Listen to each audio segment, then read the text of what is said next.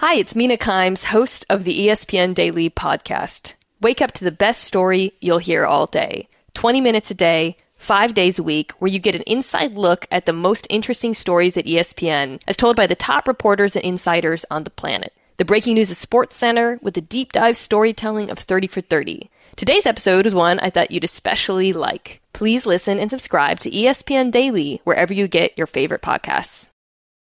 Here we go. Alex Ovechkin has dropped the gloves in a fight here and taking down the Carolina player Andrei Svechnikov. He's wow, out, and too. Out. Svechnikov is out.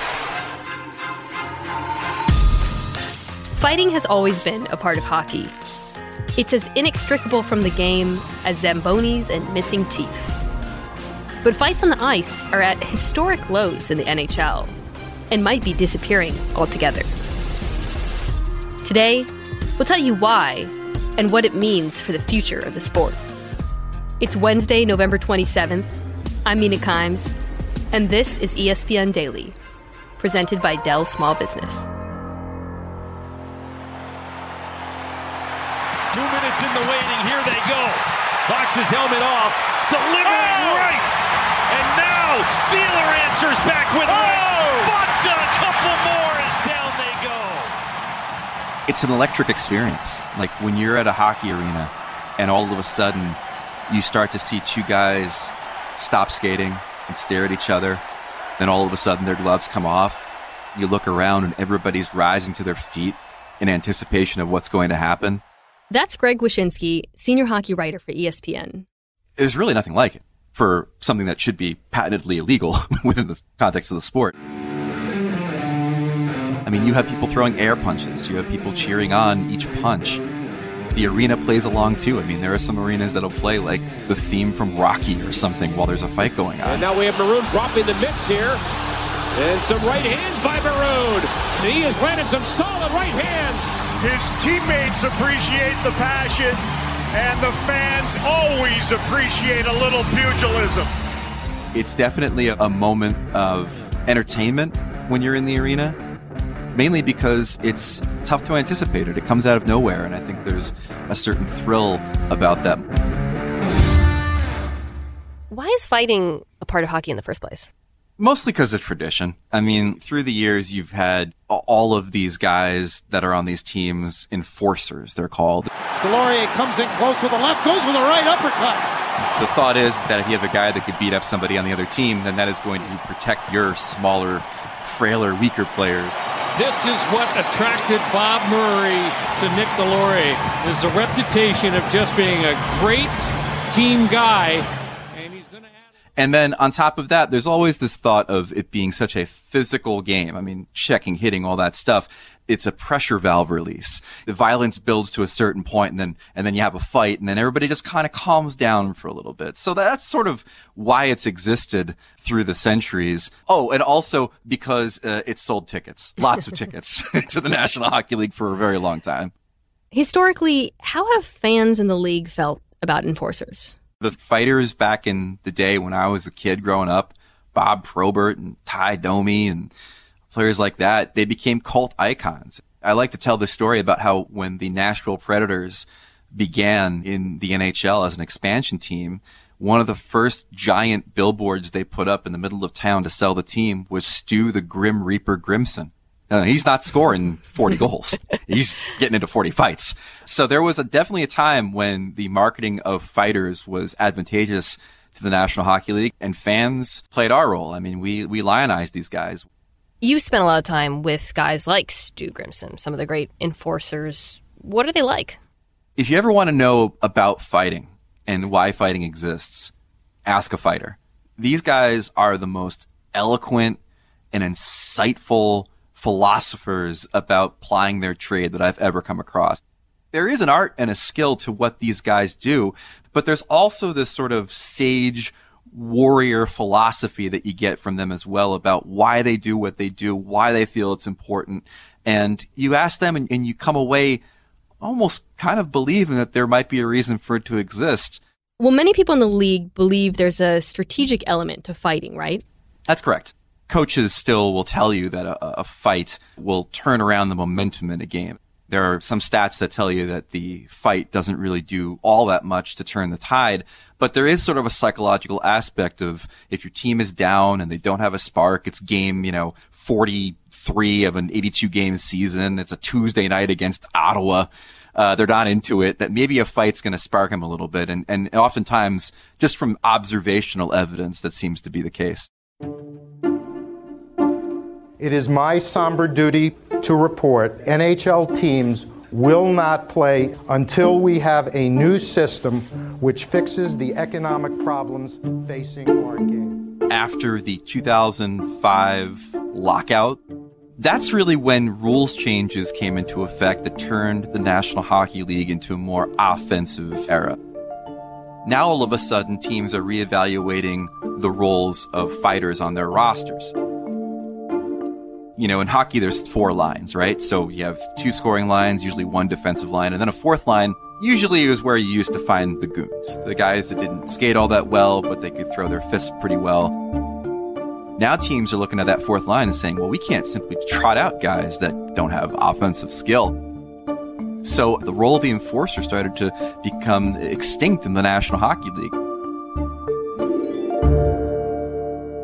You mentioned how a lot of this is sort of stemmed from rules changes. Obviously, the league wanted more offense. Really, we're seeing that happen across sports, right? But do you think they also wanted fighting to go down? The NHL has a real tricky relationship with fighting. You know, there's a lot of guys, and I'm using guys in the literal sense, that run the National Hockey League that are traditionalists, and they believe that fighting has a place in the game because it's the game that they grew up with.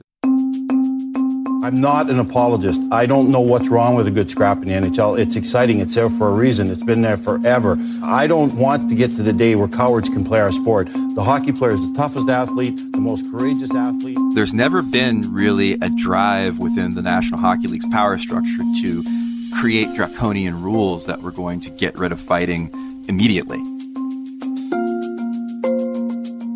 Coming up, what happens when the past and future of hockey collide? And is fighting on its way out?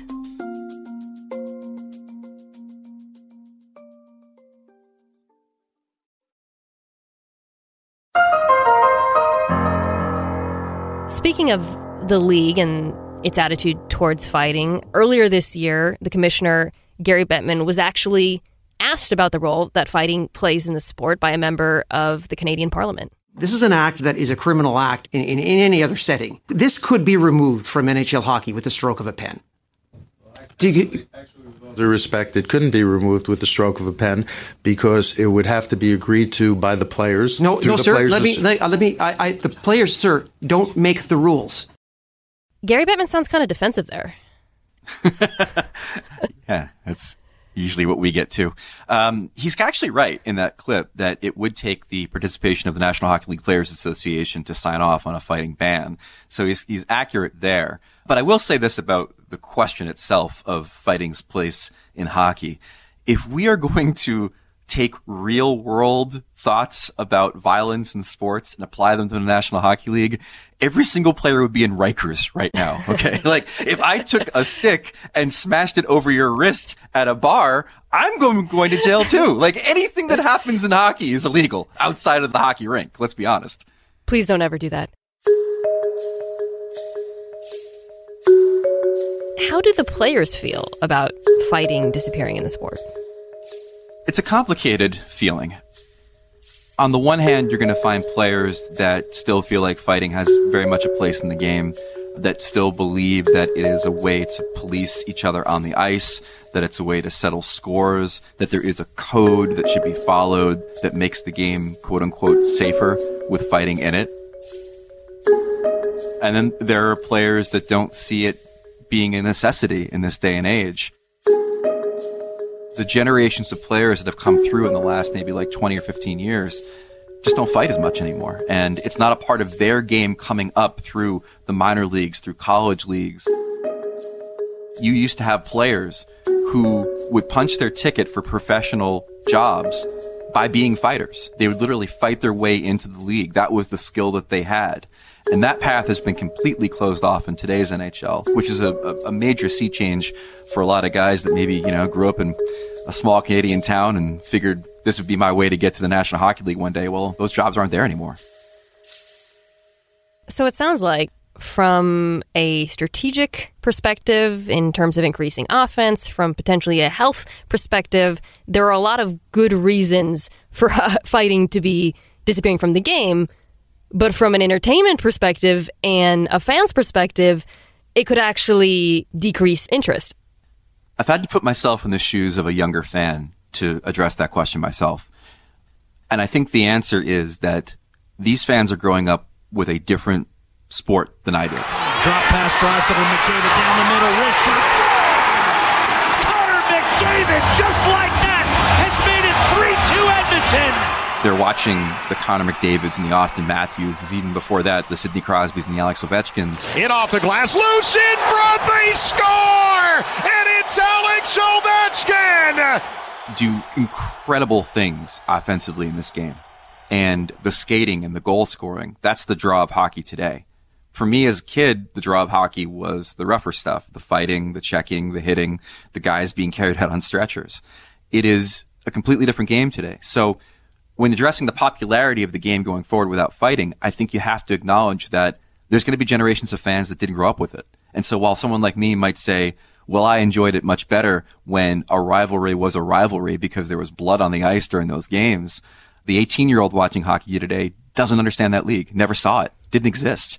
And so I think that hockey's popularity, which is pretty high right now, I think it'll keep thriving even though there's no fighting because you're going to have generations of fans that didn't know that league.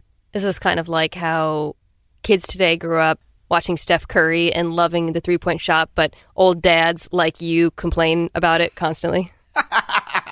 get off my lawn, or guys, get off my rink. You know, I didn't. I don't want to ever come off like a dinosaur in these conversations, right? I understand the thing I liked was the thing I liked, but I also acknowledge the fact that covering the game today, the skill level is off the charts, and we've never seen it this good and this this deep as far as talented players go, and it's entertaining in a much safer and less debilitating way for these guys. So last year, just over 15% of regular season games had a fight. 10 years ago, that was 41%. In five years, is fighting gone altogether? I think there's always going to be some level of fighting as long as it's quasi legal. The players themselves feel like it serves a purpose still. The teams themselves feel like it serves a purpose. There's always going to be those moments in a game when the violence between two players boils over. But you're absolutely right that the decline in fighting has been absolutely staggering. Last season was the first time in the NHL that fewer than 200 games had a fighting major. And from 2008 to 2012, the average was 471 games of the fighting major per season. So we're just seeing it at levels that we've never seen it drop to before.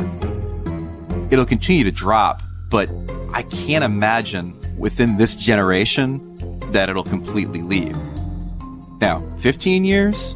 Maybe. But then, you know, there won't be ice in 15 years. So. it'll be a completely different game as well. Too real. Greg, thank you so much. That was awesome. Hey, thanks for having me. Coming up, one more story.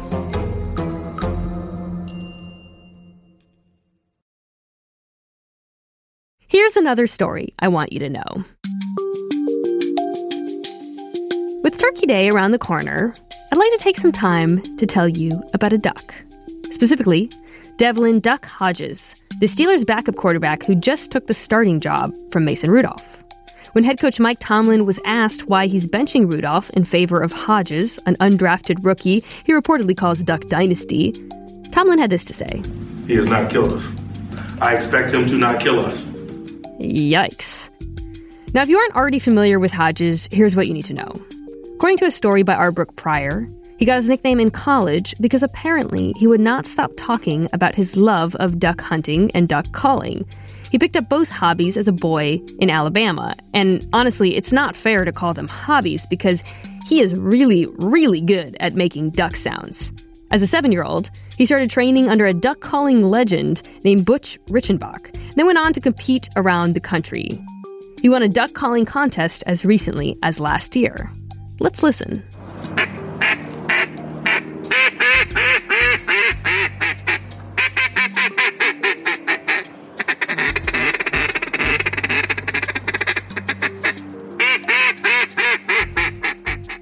I mean, think of the potential for audibles or fantasy names.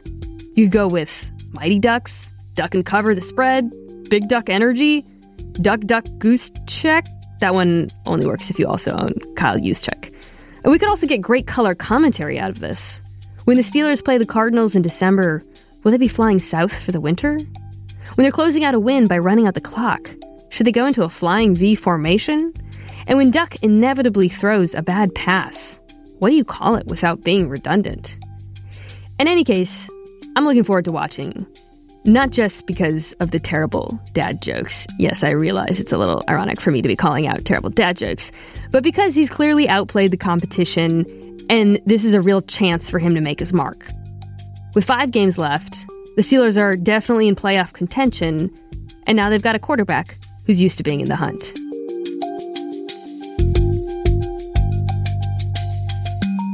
I'm Mina Kimes, and this has been ESPN Daily. I'll talk to you tomorrow.